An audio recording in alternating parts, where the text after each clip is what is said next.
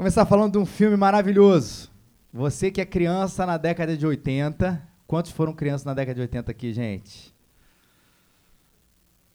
Eu levantei a mão só para você saber. Filme maravilhoso que encantou qualquer criança que foi, que viveu aí o ano de 1984. Estreou nas telas aí de todos os cinemas a maior produção, acredite, alemã e americana, mas o maior sucesso alemão de todos os tempos. Alguém sabe de que filme que eu estou falando? Com exceção das pessoas que eu conversei que eu ia falar sobre esse filme hoje. Né, Mari? Né, Ricardo? A História Sem Fim. Todo mundo vai lembrar um pouquinho desse filme. Para você que não sabe do que eu estou falando, e você pode alugar ele hoje de tarde, que você vai se encantar com esse filme, ele vai falar sobre a história do menino, menino chamado Bastian, que ele tinha perdido a sua mãe e sofria muito de bullying no colégio, aquela história toda bem retratada nesses clássicos filmes dos anos 80. Mas aí ele vai descobrir, num dia fugindo inclusive dos meninos, ele se refugia numa livraria e vai descobrir ali um livro muito especial, que na medida em que ele vai lendo ali, vai ver que é um livro mágico, que vai falar de uma história de uma terra chamada Fantasia. Alguém lembra aqui disso? A terra chamada Fantasia. Que o filme é profundo. Depois eu estava até conversando, depois que você vai entender o filme quando você é adulto, você vai falar que o filme é punk, é existencial, tudo, porque eu até estava lendo sobre a história dele. Normalmente, um inimigo de uma história, o vilão de uma história é uma pessoa. Qual é o vilão? O que está destruindo a terra do fantasia, gente, no filme? É o nada. Olha que coisa profunda. O nada está destruindo a terra da fantasia. Aí existe um herói no livro. E esse herói é um menino, também um garoto, chamado Atreio, que vai salvar a terra da fantasia dessa força inominável chamada do, do nada. E aí o Bastião vai lendo a história do livro, vai lendo a história de fantasia, vai lendo o livro, até o momento em que ele se dá conta de que ele é um livro mágico, não apenas porque mexia com a imaginação do garoto, mas na verdade é um livro mágico porque ele, na medida que lê, vai perceber que existe um elo real entre o que acontece no livro e a pessoa do menino. É uma conexão, é como se aquele livro abrisse as portas, um portal mágico, como você queira chamar, que desse não apenas o sentido, mas que a leitura daquele menino, a vida daquele menino interferisse os dois mundos se conectassem através daquele livro. Ele não era apenas um leitor, o Bastian.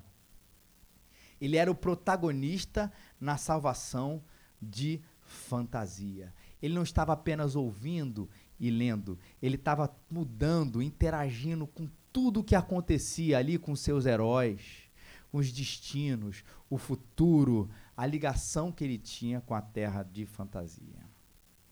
É bem legal o filme.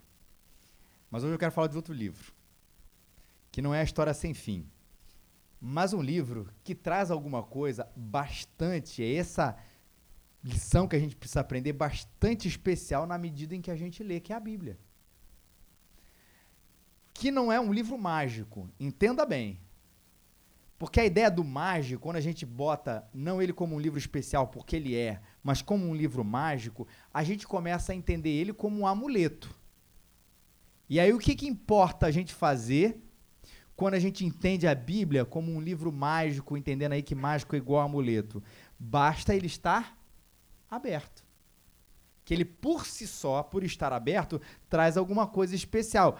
É aquilo que a gente às vezes fala e brinca nessa espiritualidade brasileira. Olha, na minha Bíblia, você tem uma Bíblia em casa? Tenho. E ela está aberta em qual salmo na, na nossa sala? No Salmo 91. Salmo 91 para fazer o que, gente? Para expulsar o mal, para proteger. Ou talvez no salmo mais lido, no capítulo mais lido da Bíblia, que é o Salmo 23. Vocês estão com a Bíblia aberta em casa, né, gente? para trazer paz. Um para expulsar o mal, outro para trazer paz, ou de repente qualquer outro livro da Bíblia, desde que esse livro mágico, por assim dizer, as pessoas que pensam, esteja aberto no centro da sala. Isso é uma ideia equivocada. Não é a abertura do livro que vai fazer conexão com algum tipo de mundo que vai proteger a minha casa. Mas o fato dele não ser mágico nesse sentido não torna ele não especial, porque especial ele é. Ou outra maneira da gente encarar a Bíblia é apenas como um registro de fatos. Como se o interessante nesse livro, que é a Bíblia, fosse apenas narrar, contar uma história de coisas que aconteceram há muito e muito, muito, muito tempo atrás. Ele também não é só isso ele não é mágico, supersticioso, ele também não é apenas uma narrativa de fatos. E não, entenda bem o que eu vou dizer, ele não tem, a Bíblia tem poder por si só, enquanto impressão. Não é a tinta da Bíblia, ou a, a, as telas dos nossos aplicativos, não é a abertura dela, mas o Deus que usa a sua palavra esse sim santo livro, não apenas para nos informar, mas ele usa esse santo livro para fazer o que, gente? Para nos transformar. Agostinho, o chamado por muitos de Santo Agostinho, uma vez ele disse sobre a Bíblia: As escrituras sagradas, elas são a carta da nossa casa. E a ideia do link dos dois mundos fica bem interessante. Não como na história sem fim. Mas eles são as cartas, a descrição, também a descrição de um mundo, de uma realidade que de fato é a nossa casa, quando ela nos fala acerca de Deus e o seu reino. Charles Spurgeon, um teólogo muito famoso na história da igreja, um pastor muito famoso na história da igreja, disse uma célebre frase sobre a Bíblia. Ele disse o seguinte: uma Bíblia despedaçada normalmente pertence a alguém que não está despedaçado. O muito uso da Bíblia, a ideia da Bíblia despedaçada porque ela foi usada, normalmente é sinal de que alguém está inteiro. Porque encontrou ali essa vida tão importante. E olha que um não cristão um não cristão, muito admirado ah, ah, no nosso tempo, Mahatma Gandhi, ele afirmou acerca da Bíblia, e abre aspas, vocês cristãos cuidam de um documento que contém dinamite suficiente para explodir toda a civilização em pedaços, virar o mundo de cabeça para baixo e trazer paz para um planeta em guerra. E olha a crítica que legal mas vocês os tratam como se fosse uma simples peça de literatura. Como se fosse um registro histórico de coisas que aconteceram e ponto final. Ah, gente, há algo de especial nesse livro. Tanto existe que Paulo, o apóstolo, uma vez ele diz que a fé vem pelo ouvir. Mas ouvir o quê? A palavra de Cristo. Deus ele gera fé no nosso coração. Não apenas entendimento, mas uma fé que parte do entendimento da sua palavra à medida em que a gente a ouve. O Salmo 23 é o salmo mais conhecido da Bíblia. Mas o salmo que a gente brinca mais é qual é o salmo, gente? É o Salmo 119. Por ele ser longo. Quem nasceu em igreja é, vai falar, falava sempre essas brincadeiras, né? Tipo assim, ah, filho, vai ficar de castigo, vai ter que ler o Salmo 119 todo. Quando o pastor ia falar que ia falar muito, gente, hoje eu só vou fazer uma exposição do Salmo 119, versículo por versículo, palavra por palavra. Para quem não conhece, é um salmo bem, bem comprido, o maior salmo da Bíblia. E a gente tanto brincar, esquece, às vezes, do valor que ele dá à palavra. Olha o que ele diz: ordenastes os teus preceitos para que fossem obedecidos. Deus, né? Falando sobre Deus, né? Senhor, ordenaste os teus preceitos para que fossem obedecidos com cuidado. Salmo 119, versículo 4. Salmo 119, versículo 9. Como o jovem guardará puro o seu caminho, vivendo de acordo com a sua palavra. Eu terei prazer nos teus decretos, que é a palavra de Deus, ele usa muito decretos, estatutos, preceitos, tudo se referindo à palavra de Deus. Terei prazer nos teus decretos, não me esquecerei da tua palavra. Versículo 18: Desvenda-me os olhos, para que eu veja as maravilhas da tua lei. E como ele atinge o coração, minha alma esvai-se de tristeza, fortalece-me segundo a tua palavra. Mas uma palavra que precisa ser não apenas aberta, mas ela precisa ser lida. E hoje a gente vai falar, já que a nossa série é sobre crescimento, cresça. O caminho, como podemos amadurecer nosso relacionamento com Deus, esse caminho da maturidade, do crescimento, do aprofundamento do relacionamento com Deus. Como é importante o valor da palavra de Deus nesse processo. Para isso, Neemias, capítulo 8, versículos 1 a 12. Precisa de uma Bíblia? É só levantar sua mão. Pessoal da nossa área VIP vai entregar para você onde você está no livro de Neemias. É um livro da primeira parte da Bíblia, que é o Antigo Testamento. O pessoal já vai entregar com o, o a Bíblia já marcada, para você não precisar procurar. A gente já deixou ela marcada aqui para você. É, Neemias, vai falar um pouquinho sobre a história de Neemias daqui a pouquinho, você vai entender quem é esse personagem. O capítulo é o número grande, capítulo 8, tá? E os versículos são os, são os números pequenos, é o 1 ao 12. Todo mundo aí tá achando? Neemias 8 de 1 a 12. Ok. Então vou ler para você, acompanhe aí comigo. Então, como se fosse um só homem, todo o povo se reuniu na praça, diante da porta das águas, e pediram Esdras, o escriba, que trouxesse o livro da lei de Moisés que o Senhor dera a Israel. E assim, no primeiro dia do sétimo mês, o sacerdote Esdras trouxe a lei perante a comunidade, que era constituída de homens, de mulheres, de todos os que podiam entender. E a leu em voz alta, de frente para a praça, diante da porta das águas, desde o alvorecer até o meio-dia, na presença dos homens e das mulheres, dos que podiam entender. E todo o povo estava atento à leitura do livro da lei. O escriba Esdras estava em pé sobre um estrado de madeira que havia sido feito para esse fim.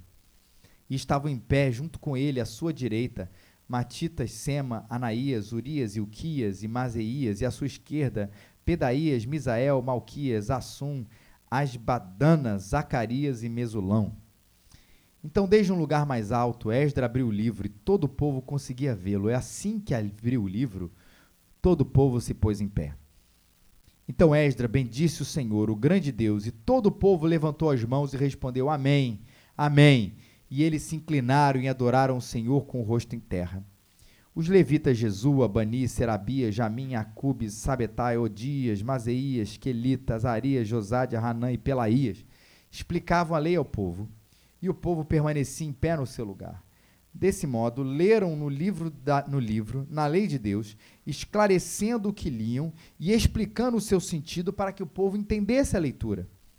Então Neemias, o governador, o governador, Esdras, sacerdote escriba, e os levitas que ensinavam o povo, disseram ao povo: Este dia consagrado ao Senhor vosso Deus, não vos lamenteis nem choreis, pois todo o povo chorava enquanto ouvia as palavras da lei. E ele lhes disse ainda: Ide, comei e bebei do melhor que tiverdes, e enviai algo aos que não têm nada preparado para si, pois esse dia é consagrado ao nosso Senhor. Portanto, não vos entristeçais, pois a alegria do Senhor é a vossa força. Então os levitas acalmaram todo o povo, dizendo: Acalmai-vos, porque esse dia é santo. Por isso não vos entristeçais. Então todo o povo saiu dali para comer e beber, para enviar algo que não haviam preparado nada para si, e para comemorar com grande alegria, pois entenderam as palavras que lhe haviam sido explicadas. Esse livro, o livro de Neemias, ele foi feito para encorajar o povo, o povo de Israel, porque os judeus tinham passado muitos e muitos anos presos, cativos. A gente fala que era o período do exílio. E agora eles estavam voltando para sua terra. A prisão foi porque eles foram deportados para uma outra terra, presos nesse sentido, e voltam para sua terra. E aí eles começam um trabalho muito bonito ao voltarem para sua terra natal de reconstrução. E algumas coisas precisavam ser reconstruídas. E Neemias vai falar sobre a famosa reconstrução dos muros ali da cidade, que dava proteção, que dava abrigo, muito ah, comum essas cidades muradas naquela época e até os recentemente os nossos dias, não muito tempo atrás as cidades eram construídas a partir de muro. A gente faz vezes numa cidade mais antiga, caminhar nos muros, assim, por causa daquela realidade de proteção. E o livro de Neemias, esse livro que a gente acabou de ler, ele vai narrar esse processo, que não é fácil. Teve problema de recurso, desânimo, gente trabalhando contra, gente causando intriga para que aquele muro fosse reconstruído. Mas mesmo assim, apesar de tudo que aconteceu, ele também é um excelente livro que fala de alguns princípios de liderança. Ele vai falar sobre os muros que no final de tudo foram reconstruídos. Mas ao final da reconstrução dos muros, a gente vai perceber que a situação não está completamente receita, porque outros muros precisavam ser reconstruídos, que era a relação, principalmente, do povo com Deus.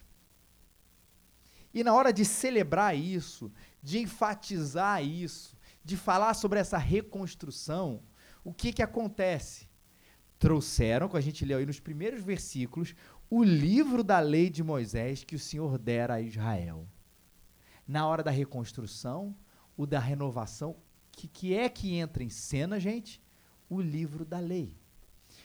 Eu vou muitas vezes me referir isso à Bíblia. Claro, não é a Bíblia como a gente tem hoje, porque a gente hoje tem isso por completo, de Gênesis, a Bíblia que a gente tem, até o Apocalipse. Naquela época não tinha o Novo Testamento. A gente sabe muito bem disso. Mas mesmo assim, para essa aplicação mais imediata da gente, vou me referir isso como a Bíblia. Apesar de vocês estarem entendendo a diferença entre uma coisa e outra. E veja bem, a gente não adora, e nesse momento eles não foram adorar um livro. Eles não foram abrir o livro e dizer assim, ó, oh, gente, eu vou abrir esse livro aqui vai sair um poder dele, vocês vão ser transportados para uma terra de fantasia, e aí aquilo vai ser muito bom. Não foi isso. Ele não é objeto da nossa adoração, ele não é um link com uma terra imaginária, mas o livro fala daquele que ensina o coração da gente. Porque o livro fala daquele que nos ama. O livro fala daquele que nos salvou. E além de falar, de narrar, como Paulo diz, ele vai gerar essa fé e essa edificação que a gente tanto precisa.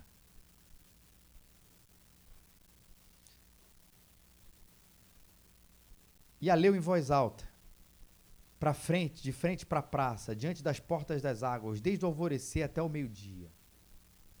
Na presença dos homens e das mulheres, dos que podiam entender. E olha a parte que nos interessa quando a gente vai entender o que, que a gente precisa fazer com esse livro para que a gente cresça. E todo o povo estava atenta, atento à leitura do livro da lei. Todo o povo estava atento à leitura do livro para a lei, da lei. A Bíblia é para ser lida assim, gente, com atenção. Sem atenção, ela se torna uma leitura supersticiosa. Basta abri-la. Sem atenção, a gente reforça aquela falsa ideia de que basta ler, de que basta passar os olhos, ainda que não haja nenhum tipo de compreensão ou uma compreensão profunda, e que aquilo por si só ele é suficiente até para gerar fé no meu coração por osmose ou coisa parecida. Não é. Todo o povo estava atento à leitura do livro da lei. Veja bem como é que Jesus reforça isso na sua própria palavra. Toda vez que ele queria chamar a atenção do povo, é uma expressão também muito conhecida até dentro das nossas, da nossa própria cultura. Quem tem ouvidos para ouvir, ouça. O que, que Jesus estava querendo dizer com isso? É, ei, presta atenção. É um, ei, na Jerusalém daquela época, sai do celular. Ei, escute agora com atenção o que eu tenho para dizer, no meio de tantas vozes, como existia desde a época do Antigo Testamento, que é o tempo antes de Jesus, do tempo de Jesus e nos nossos tempos de dia de hoje, no meio de tanta distração, no meio de tantos, e quando que a gente falou semana passada, de barulhos internos e externos, a nossa postura deve ser de atenção, não de quem está lendo um livro que apenas é informativo para a prova que a gente vai fazer amanhã, para talvez algum dia a gente usar alguma coisa, mas não, a atenção de quem acredita que Jesus usa esse livro para transformar a gente. Você imagina se por acaso alguém fala assim, cara, toma esse remédio, mas cuidado com a bula. Você vai fazer o quê, gente? Eu vou ler a bula. Cuidado com a bula. Eu vou ler a bula como? Com atenção, porque ali tem uma coisa que vai mexer comigo e eu preciso saber antes de eu tomar. Tantas outras histórias sobre leitura. Olha, quando alguém diz assim, cara, assista esse vídeo, que esse vídeo vai mudar a sua vida. Normalmente é propaganda enganosa. Mas vamos dizer que a gente acredite um pouco aquilo vai ter algum impacto na gente. Olha, foi o melhor vídeo que eu vi nos últimos seis meses. Você vai olhar aquilo com atenção de quem sabe que daquilo ali vai sair alguma coisa que de alguma maneira vai impactar, vai influenciar, vai inspirar a sua vida. Atenção. Agora, você imagina alguma coisa que veio da parte de Deus para o coração do homem, para a instrução do homem, para a transformação do homem. A gente não precisa ter atenção? De maneira prática, como essa série vai sempre bater, no melhor sentido da palavra bater, vai sempre enfatizar, desliga o celular. De maneira prática, para a gente ter atenção, se isso for possível, se isola num canto. De maneira prática, se isso for possível, isso fizer sentido para você, coloca uma música de fundo, que talvez você se concentre melhor. Talvez mas alguma estratégia que talvez seja a sua, seja diferente da minha, para que aquele momento seja um momento de profunda atenção, porque afinal ali estão as cartas da nossa casa, como disse Agostinho. Mas o fato é que você precisa mergulhar no texto. Mas ele continua. Então, desde um lugar mais alto, o povo estava atento. Esdra abriu o livro todo o povo conseguia vê-lo. E assim que abriu o livro, todo o povo se pôs em pé. Então Esdra bendisse o Senhor, o grande Deus, e todo o povo levantou as mãos e respondeu Amém, Amém. Eles se inclinaram e adoraram o Senhor com o rosto em terra. Ah, eu gosto de outra maneira que a gente tem de adotar na leitura do livro. Se a primeira é atenção, a segunda é reverência. O povo se faz de pé, levanta as mãos, responde amém, amém, se inclina e adoraram o Senhor diante da leitura do livro. Aí, peraí, uma palavra referência, ela é um pouco complicada, especialmente para aqueles que têm algum tipo de, post, de, de, de passado em qualquer tipo de igreja. Porque reverência evoca na gente uma sensação de engessamento. Não foi assim que a, a, a palavra reverência ela foi usada ao longo do tempo? Assim, gente, o culto é um lugar para nós termos reverência. Automaticamente, o que, que, que você lembra? O que eu não posso usar de roupa, o como eu tenho que permanecer imóvel, o quanto eu não posso fazer isso, ou não posso fazer aquilo, porque se de alguma maneira eu fizer isso, isso ou aquilo, isso vai quebrar a reverência no culto, e, sei lá, vai que Deus manda um raio e isso me destrua. A gente não associa reverência a esse tipo de coisa? Eu não posso respirar. Eu tenho que ficar parado. Eu tenho que ler assim. Eu tenho que ser sóbrio. Sorrir é um sinal de reverência. Irreverência. Não posso me mexer muito. E, gente, reverência tem muito pouco a ver com essas coisas. Muito pouco a ver, ou quase nada. Reverência tem a ver com o famoso, a esse sim, um ditado popular do, nossa, do nosso tempo, você sabe com quem você está falando? Aí a gente vai entender o sentido da palavra reverência. Quando a gente abre a palavra, quem a gente está ouvindo? Deus. E aí sim, o meu olhar atento se torna também reverente, porque eu não, me, não estou ouvindo um sábio, um filósofo, eu não estou ouvindo um historiador, eu estou ouvindo Deus. E a ideia da reverência não é se você é, é, lê a Bíblia mascando chiclete. Antigamente tinha muito isso, né? Chiclete no culto era um pecado inominável. Não é isso. Tem gente que botou o chiclete para dentro. Eu não fui indireto, pelo amor de Deus. Mas eu estou me submetendo a quem está falando. Se até num caso de uma pregação, não é o pastor não é o pregador, é a Bíblia. Na minha leitura de casa, não é a tinta, é a Bíblia. E diante dele eu me submeto, eu me humilho, eu me rendo, eu me calo, eu o exalto, eu o obedeço, eu o amo, eu o adoro. E aí eu entendo o sentido de fato da palavra reverência. reverência. Eu me humilhar diante daquele que está falando.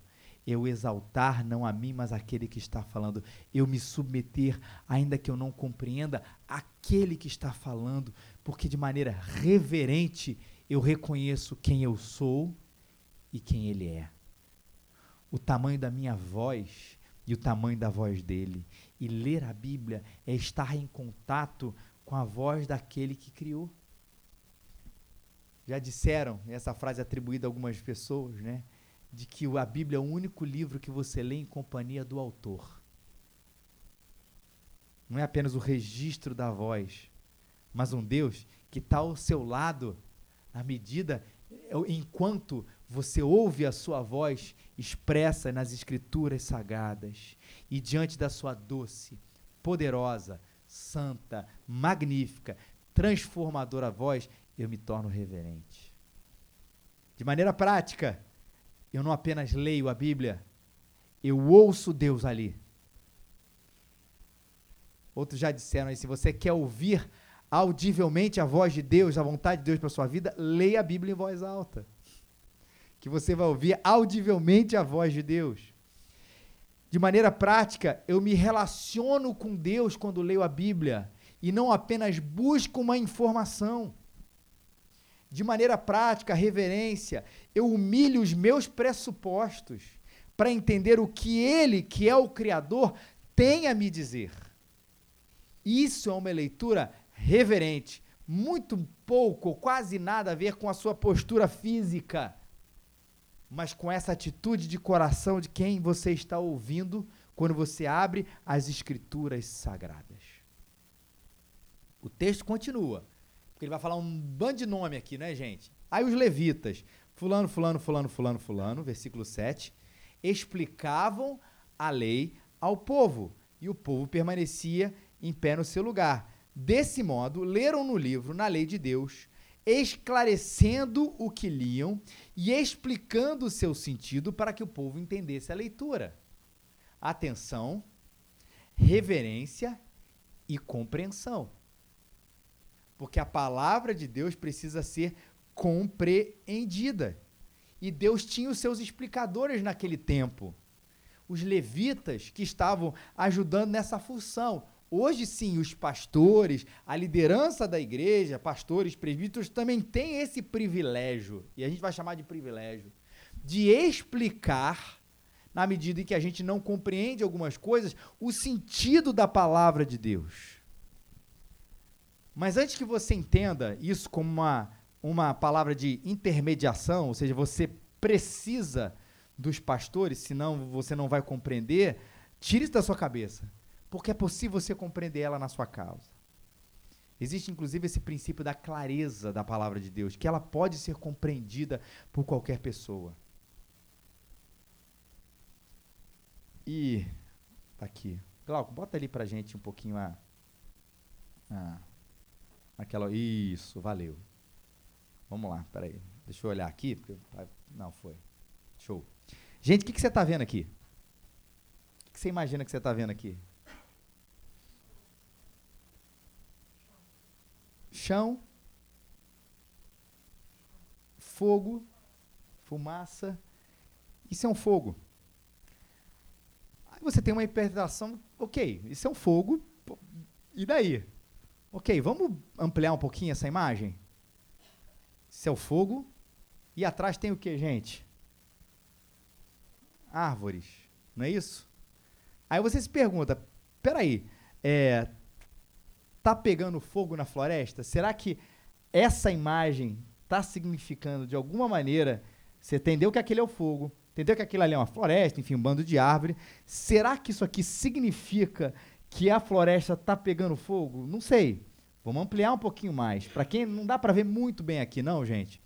Mas você vai ver ali como se fosse uma pira. E a gente pode concluir algumas coisas aqui com isso. Ué, mas é, tem alguém colocando fogo nessa floresta? É essa imagem que a gente está conseguindo compreender disso tudo? Aí você vai ver um pouquinho mais. Que tem um colar, você já viu um pouquinho, tem uma tatuagem. O que, que é esse cara? É um incendiário, que eu vi.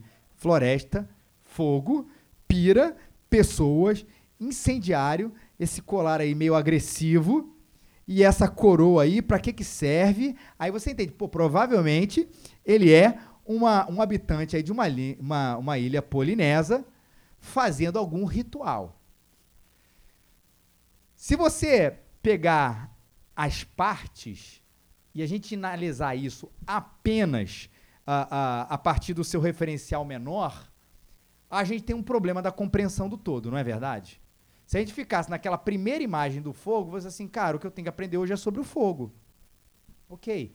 Mas no momento que você entende o fogo, a floresta, que vai te situar no lugar, aí você vê esse, esse instrumento aí de fogo, não sei como é que eles chamam. Você vê esse, esse homem, você já consegue entender a coisa como um todo. Mas aí, depois que você entende um todo, o que, que é interessante? Você pode ir para as partes. O que, que o fogo significa? O fogo que eu percebi significa. O que, que essa floresta aí significa? O que, que o ambiente polinésio significa para esse cara? Por que, que ele usa saia? Qual o significado do colar, do colar? Qual o significado dessa coroa de folhas aí? E aí você, a partir da compreensão do todo, consegue entender os detalhes aí também que, que isso tem a ver com a leitura da Bíblia, gente? Absolutamente tudo. Porque a Bíblia precisa ser compreendida não a partir de um recorte, mas do seu todo. Tem gente que lê a Bíblia como se fosse aquela primeira imagem do fogo. E aí é um palco, é um desfile para heresia. Já preguei ele aqui algumas vezes, mas existe um versículo muito famoso na Bíblia que diz: Tudo posso naquele que me fortalece. É o típico versículo que, se você analisasse como na primeira, na primeira figura ali, ele é um fogo. Não, está escrito na Bíblia, tudo posso naquele que me fortalece. E você pegasse só aquilo, rapaz, tudo naquele que me fortalece. Vou saltar do 19 andar, eu vou voar. Por quê? Tudo posso naquele que me fortalece. Olha quantas portas eu podia abrir se eu entendesse a Bíblia a partir apenas de um versículo. Só que quando eu entendo versículo, o capítulo inteiro de Filipenses 4, o livro inteiro de Filipenses, a grande história que é a Bíblia, eu consigo ir para o fogo, para Filipenses 4,14, com uma compreensão mais profunda sobre ele. E por vezes, acho que a gente erra nessa história. A gente vê o fogo, e o que, faz? A gente cria a doutrina do fogo, a Igreja do Fogo, só quer ver as nuances do fogo, só fala de fogo, fogo, fogo, fogo. Fogo aqui é aleatório, não tem nada a ver com fogo espiritual, coisa parecida. Mas a gente tirou do contexto de toda a grande história que a Bíblia tem para dizer. Por isso, quando a gente entra na Bíblia, a ideia da compreensão, ela tem que suscitar a gente perguntas que não são muito complexas, não, gente. Por favor, para não dizer assim, ó, ler a Bíblia é uma, um, é um, um seminário de cinco anos para você começar a ler a Bíblia. Não. Mas qual o contexto? Quem está falando? O que é que ele quis dizer? E você não vai precisar ser um mestre, um doutor em grego, em hebraico, porque, como mais uma vez eu usei esse o princípio da clareza da Bíblia, que fazem qualquer pessoa, gente simples, possa compreender o todo. Mas tem algumas partes que ficam mais confusas. Claro, Pode pedir ajuda. Mas sabe uma ajuda bem legal para a gente fazer esse exercício em casa? Bíblias comentadas e comentários bíblicos. Não tem nada extremamente caro nessa história toda, mas existem algumas Bíblias que, além dos comentários embaixo sobre alguns versículos, ela traz algumas notas, né, de explicativas sobre um assunto determinado que está presente ali no livro de Neemias, por exemplo. Em uma páginazinha da Bíblia, antes de começar o livro de Neemias, de Josué, de Mateus, de Apocalipse, ela tem ali uma explicação, qual é a ocasião, quem escreveu, quais são os principais temas. O que ajuda a gente absurdamente quando a gente vai ler o todo. Ah, então, peraí, eu consegui agora ler, vou começar a ler o livro de Mateus. Mas como é que Jesus é apresentado no livro de Mateus? Dessa daquela maneira. Por que, que Mateus escreveu esse livro? Isso tudo ajuda a enriquecer que Bíblias comentadas e comentários. Mais uma vez, não estou dizendo que isso é, sem isso você não entende a Bíblia. Não é isso. Mas como isso ajuda na compreensão do texto. Mais uma vez, de maneira prática. Leia e releia. Não passe os olhos, leia e releia. Use esses comentários, a Bíblia comentada.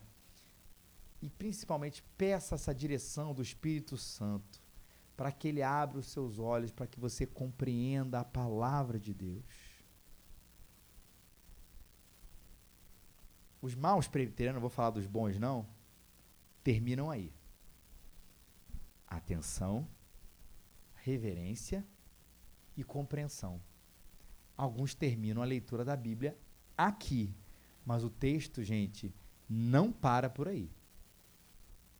Então, Neemias, o governador Esdras, sacerdote escriba, ensinaram o povo, disseram a ele: Esse dia consagrado ao Senhor, o vosso Deus. Não vos lamenteis nem choreis, pois todo o povo chorava enquanto ouvia as palavras da lei. E ele lhes disse ainda: Ide, comei e bebei do melhor que tiverdes, e enviar algo aos que não têm nada preparado para si, pois esse dia consagrado ao nosso Senhor. Não vos entristeçais, porque a alegria do Senhor é a vossa força. E até o versículo 12, ele vai falar, sabe o que, gente? De reação ou de ação. O que, que a palavra de Deus me leva a ser, crer e fazer? Porque no texto, eles leram a palavra, o povo leu a palavra, o que, que eles fizeram? Eles choraram. A ideia do arrependimento. Ah, a gente está. Tem alguma coisa errada com a gente. A gente precisa renovar nossa palavra com Deus, nossa relação com Deus. Aí o povo começou a chorar, começou a chorar. O muro estava sendo refeito, mas aí a liderança disse: vamos olhar isso para o outro lado. Hoje é dia de festa, gente. A gente está se relacionando com Deus. Ide, comei e bebei do melhor que tiverdes. Convença o seu marido ou sua esposa desse versículo assim que você sai da igreja. Vamos sair daqui, comer e beber do melhor que tiver. Pastor falou isso. Aí você responde que assim, você só está olhando o fogo. Tem que olhar o todo do que ele disse, que não foi isso que ele quis dizer. Mas ele diz: vamos festejar. A aliança com Deus está renovada. Né? É alegria para Deus, o versículo mais famoso desse texto que a gente leu agora. A alegria do Senhor é a nossa força. Olha a ação. Primeiro, não é para chorar. A gente vai, diante dessa palavra de Deus, vai se, se alegrar. Mas não é só se alegrar. Qual é a outra coisa que Deus diz aqui para através dos, né, do, dos levitas e todo mundo para fazer também, a partir da leitura do texto? O que, que foi, gente? Para repartir. Quem não puder participar da festa, envie algo para os que não têm nada. Que no povo talvez assim, o cara olhasse na geladeira, não tem nada para celebrar hoje. Ih, rapaz, é, é, é, dia 30 do mês, não tem mais nada para celebrar. Só se celebrar com água e gelo. Repartam. Olha a ideia de alegria para Deus, celebrem, e amor ao próximo. Ajude os outros a celebrarem também esse Deus maravilhoso. Mas o fato é que atenção, reverência e compreensão são fundamentais, mas a Bíblia nos chama para aplicar, agir, alguma coisa a ver com aquilo que a gente leu. Duas coisas sobre essa pergunta, né, a aplicação. O que é que Deus quer de mim a partir da minha leitura? Existe a aplicação imediata do texto. Isso é às vezes que a gente fala assim, cara, a palavra hoje foi para mim. Já saiu aqui assim, às vezes? Todo domingo, né? Pode falar. Mas assim, a palavra foi para mim. Mas tem domingo que você fala assim, rapaz, isso não foi para mim, não. Foi. Mas não foi para você hoje. Mas pode ser para você daqui a um ano, daqui a seis meses, daqui a três dias, que você vai lembrar. Pô, é verdade. Uma vez eu ouvi isso lá na igreja, uma vez eu li isso lá na Bíblia. Isso tem, porque às vezes a gente fala assim, poxa, Deus não falou nada, porque a gente quer só emergência. Tá sangrando e bota o band-aid aqui, ufa, tô curado, vamos embora. Mas às vezes é um, a, a, Bíblia também é uma consulta médica. Você não chegou lá, é, é, sangrando, doente, precisando de uma emergência de um hospital. Você chegou lá, claro que você tem os seus defeitos, todo mundo, mas assim, tá tranquilo, tá bem. Você vai ver algumas coisas, fazer algum tipo de revisão, ou prevenir alguma coisa que você não estava percebendo, mas lá na frente você vai perceber. A Bíblia também é assim, coisas que às vezes não são imediatas, mas nem por isso deixam de ser para você. É aplicação imediata e aplicação para a vida. E tem coisas que você acha que não, mas elas estão fazendo diferença na sua cabeça, formando a sua mentalidade. E hoje, gente, é tão importante essa aplicação para a vida ao invés só da aplicação imediata, porque a gente só quer essa primeira parte. Só como é que a gente cresce? Como é que a gente tem saúde espiritual na leitura da Bíblia? É vendo aquilo transformar a gente sempre, sempre, sempre. Tudo é aplicação para a vida. Isso vai fazer sentido para você em algum momento, vai fazer diferença enorme para você em algum momento, ou está construindo um tijolinho nesse edifício que é o nosso relacionamento com Deus. Mas agora eu quero que você olhe a Bíblia como um todo. Porque se a gente falou de atenção, reverência, compreensão, aplicação, tem uma pessoa que a gente não pode deixar de ver em toda a Escritura Sagrada. Quem é, gente? Jesus. Eu gosto do texto de Lucas 5, 27. E eu vou ler para você daqui a pouco, mas eu olho o texto de João 5, 39. Jesus uma vez disse para pessoas que conheciam a Bíblia. Vós examinais as Escrituras, pois julgais ter nelas a vida eterna. E aí ele diz: Jesus está dizendo, e são elas que dão testemunho de mim. Jesus falou isso no Evangelho, Evangelho de João. Entenda bem, no sentido físico a Bíblia, Novo Testamento, perdão, Novo Testamento, Mateus até Apocalipse, não estava escrito no momento em que ele pronuncia essa palavra. Estão me acompanhando? A que escritura Jesus está se referindo? Ao Antigo Testamento, de Gênesis a Malaquias. E lá está escrito que elas dão testemunho a respeito de Jesus. Então não existe na Bíblia a parte sem Jesus e a parte com Jesus. A Bíblia é o livro sobre Jesus. Claro, a gente até quando pronuncia aqui, a gente fala o Antigo Testamento, é época antes da vinda de Jesus. Sim, de Gênesis a Malaquias, é antes da vinda física de Jesus, mas Jesus está ali presente. E de Mateus a Apocalipse, Claro que ele está presente, mas não está presente apenas em Mateus, Marcos, Lucas e João, que narram a vida dele aqui, mas está em todas as epístolas, no Apocalipse, no livro histórico de Atos. Jesus, é esse que eu cito bastante, Lucas 5, 27, ele conversando com outros discípulos. Jesus havia morrido, e alguns discípulos achavam que ele não, não ia ressuscitar, não tinha ressuscitado. E Jesus está caminhando ao lado desses discípulos, esses discípulos não estão reconhecendo que era Jesus, porque estavam ali desanimados, achando que Jesus não tinha ressuscitado, mas Jesus tinha ressuscitado. E o que é que Jesus conversa com eles? E começando por Moisés to, e todos os profetas, explicou-lhes o que constava a seu respeito em toda a Escritura. Jesus, para falar de Jesus, usou Moisés e os profetas, que é aí, falando aqui de maneira de grosso modo, Jesus usou o Antigo Testamento para falar a respeito de si. Jesus não usou o livro de Hebreus, a epístola de Paulo aos Filipenses, não estava nem escrito. Ele usou o Antigo Testamento, porque Jesus está brilhando em toda a Escritura Sagrada. Porque isso não é sobre como a Escritura, como eu posso alcançar Deus, mas como Deus me alcançou. E tudo isso aponta para Jesus, o alcance perfeito. Como eu fui imperfeito. Quem é o grande, não, o único herói da Bíblia, gente? Ah, eu adoro Davi.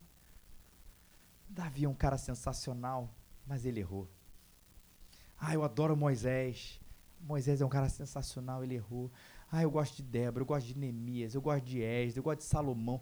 A gente se encanta com a história de alguns personagens, mas existe algum personagem perfeito ali que eu vou assim, eu vou seguir Davi. Faz isso não, rapaz. Você vai acabar matando alguém e adulterando. Você não vai seguir ninguém. Você não vai seguir Davi, não vai seguir Moisés, não vai seguir Abraão, pai da fé. Você não vai seguir Abraão. Você vai mentir. Todos eles imperfeitos, mas fizeram sempre alguma coisa que apontava para Jesus. Todo o sistema de sacrifício do Antigo Testamento, né? A história, um cordeiro que veio, que era imolado, que era cortado para perdão dos pecados, aponta para quem? Para Jesus. O texto que a gente leu aqui, gente, de Neemias, os muros reconstruídos, não é, a gente não vai sair com a aplicação da reconstrução do muro, vou ser engenheiro. Não é, gente. A aplicação de Neemias, de todo o livro de Neemias, nós, ele aponta para Jesus. Principalmente na ideia da nossa reconstrução com ele. Isso não é alegoria, essa é a grande diferença. Isso é apontar para Jesus em tudo que ele fez. E aí tem um vídeo sensacional que eu já passei para você, já passei pro WhatsApp, mas esse vídeo é muito bom, a gente vai passar. Segura ele aí, Glauco, vou falar só mais uma coisa antes. Quer ver um exemplo perfeito? Botei aqui também para falar sobre como a gente lê sem Jesus, como a gente pode ler com Jesus, de história de Davi e Golias. Que é um ótimo exemplo, né? Davi e Golias. Como é que a gente lê a história? Como eu posso derrotar os meus gigantes? Existe ali, sim, eu não tenho nenhuma dúvida de que existe ali um princípio de coragem ali muito importante de enfrentar desafios. Eu falei a história de Davi Golias que todo mundo, seja um cristão ou não cristão aqui presente, uma pessoa que conhece a Bíblia ou não conhece a Bíblia, sabe a história de Davi Golias. Um molequinho batendo um homem grande e ganhando e, e tendo a vitória. A lição ali, primeira que a gente faz é a lição da coragem, que está ali presente. Não tenho dúvida nenhuma. Mas Jesus é o que a gente chama do Davi perfeito. E a nossa identificação maior não é com Davi. É com quem, gente? É com o povo de Israel. Que não foi. Que não queria derrotar o gigante. Que não ia para a batalha. Que não ia para a guerra. Eu não sou Davi, eu sou Israel. Esperando o meu Davi vencer a batalha. Só que o Davi daquela época era imperfeito. Ele errou bastante, como você já viu aqui, adulterou e matou. Mandou matar, quer matar, né? Não. O meu Davi, o meu herói, aquele que lutou a minha vitória, a minha batalha, esse é Jesus. Muito melhor do que o Davi. Aí, Glauco e, e, e Lucas, vamos soltar um vídeo? Muito legal. Quem viu vai ver de novo. Quem nunca viu vai ver pela primeira vez que é um resumo de como a história da Bíblia como um todo está conectada, linkada com a pessoa de Jesus. Vamos ver?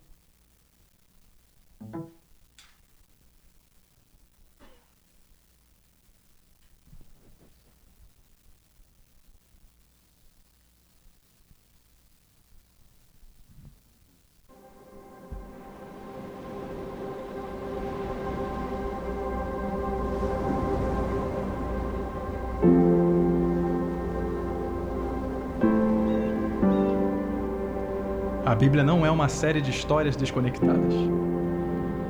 Ela é uma única narrativa na qual cada história, cada personagem, aponta para além de si, para alguém maior.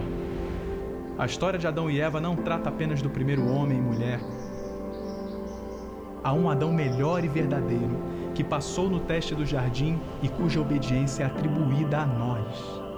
Há um Abel melhor e verdadeiro, assassinado sem ter culpa, cujo sangue clama não pela nossa condenação, mas por nossa absolvição. Há um Abraão melhor e verdadeiro, que atendeu ao chamado de Deus para deixar seu lar e todo conforto, partindo ao vazio e ali criando um novo povo de Deus. Há um Isaac melhor e verdadeiro, filho da graça e da promessa que não foi apenas oferecido por seu pai sobre o monte, mas de fato sacrificado por todos nós. Há um Jacó melhor e verdadeiro, que lutou e recebeu o golpe do castigo que cabia a nós, a fim de que, como Jacó, só recebêssemos a ferida da graça, que nos desperta e nos disciplina. Há um José melhor e verdadeiro, que, estando à direita do rei, perdoa aqueles que o traíram e o venderam, usando seu novo poder para salvá-los. Há um Moisés melhor e verdadeiro que se põe no abismo entre o povo e o Senhor, mediando uma nova aliança. Há uma rocha de Meribá melhor e verdadeira, ferida pela vara da justiça de Deus, que agora nos dá água no deserto. Há um Jó melhor e verdadeiro, alguém que conhece o sofrimento injusto, que intercede e salva seus tolos amigos. Há um Davi melhor e verdadeiro, cuja vitória se torna a vitória de seu povo, ainda que eles mesmos não tenham levantado uma pedra sequer para conseguir isso. Há alguém melhor e verdadeiro que, como Esther, não arriscou apenas perder um palácio terreno, mas abriu mão do trono celestial. E não apenas arriscou sua vida, como a deu por completo para salvar seu povo. Há um Jonas melhor e verdadeiro, que foi lançado à tempestade a fim de que dela nós fôssemos resgatados. Há um Cordeiro da Páscoa melhor e verdadeiro, inocente, perfeito, que se deixou ser morto para que o anjo da morte não atentasse contra nós. Ele é o verdadeiro templo, o verdadeiro profeta, o verdadeiro sacerdote, o verdadeiro rei, o verdadeiro sacrifício, a verdadeira luz e o verdadeiro pão. A Bíblia não é uma série de histórias desconectadas. Ela é uma única narrativa que aponta para uma única pessoa: Jesus.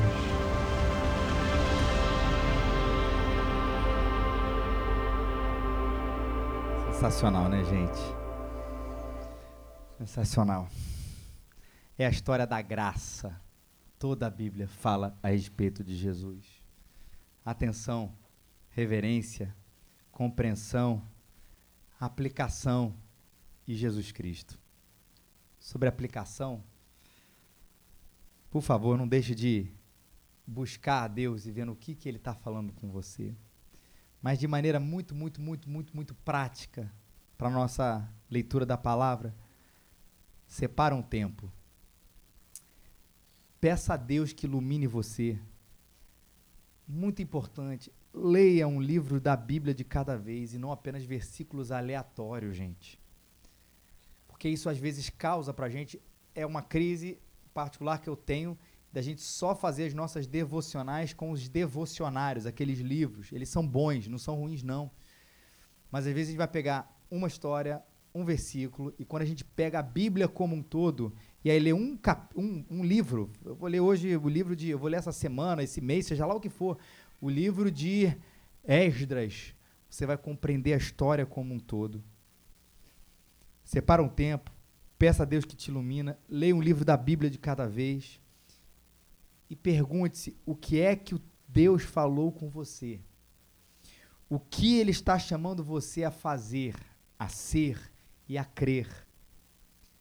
Veja o texto como ele aponta para Jesus. E aí é uma dica: ora em resposta a isso que você aprendeu no final. Que muitas vezes é a oração em resposta significa isso. Eu li, ouvi, e é uma, como é que eu sedimento isso no meu coração, eu oro. Senhor, obrigado porque eu aprendi isso, isso, isso. Que o Senhor me ajude a ser, a crer nisso, a fazer isso na minha vida. E aí você passa para os seus pedidos. Mas você ora em resposta àquilo que você acabou de ler.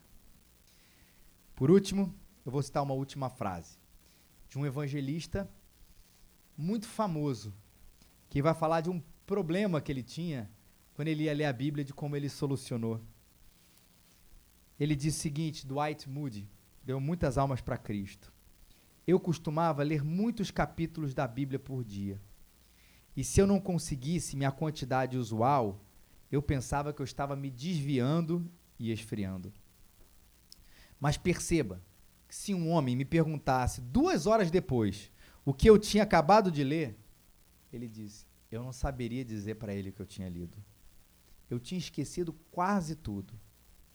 Aí a solução. É mais importante pegar um capítulo e passar um mês nele do que ler a Bíblia ao acaso por um mês. Não precisa ser, a regra não é um capítulo e um mês, mas é muito mais profundidade do que quantidade de todas as coisas. Deus nos abençoe. Nos dê um tempo maravilhoso de leitura da Sua palavra nessa semana. Ele fala com a gente, ele transforma a gente. Ficar de pé.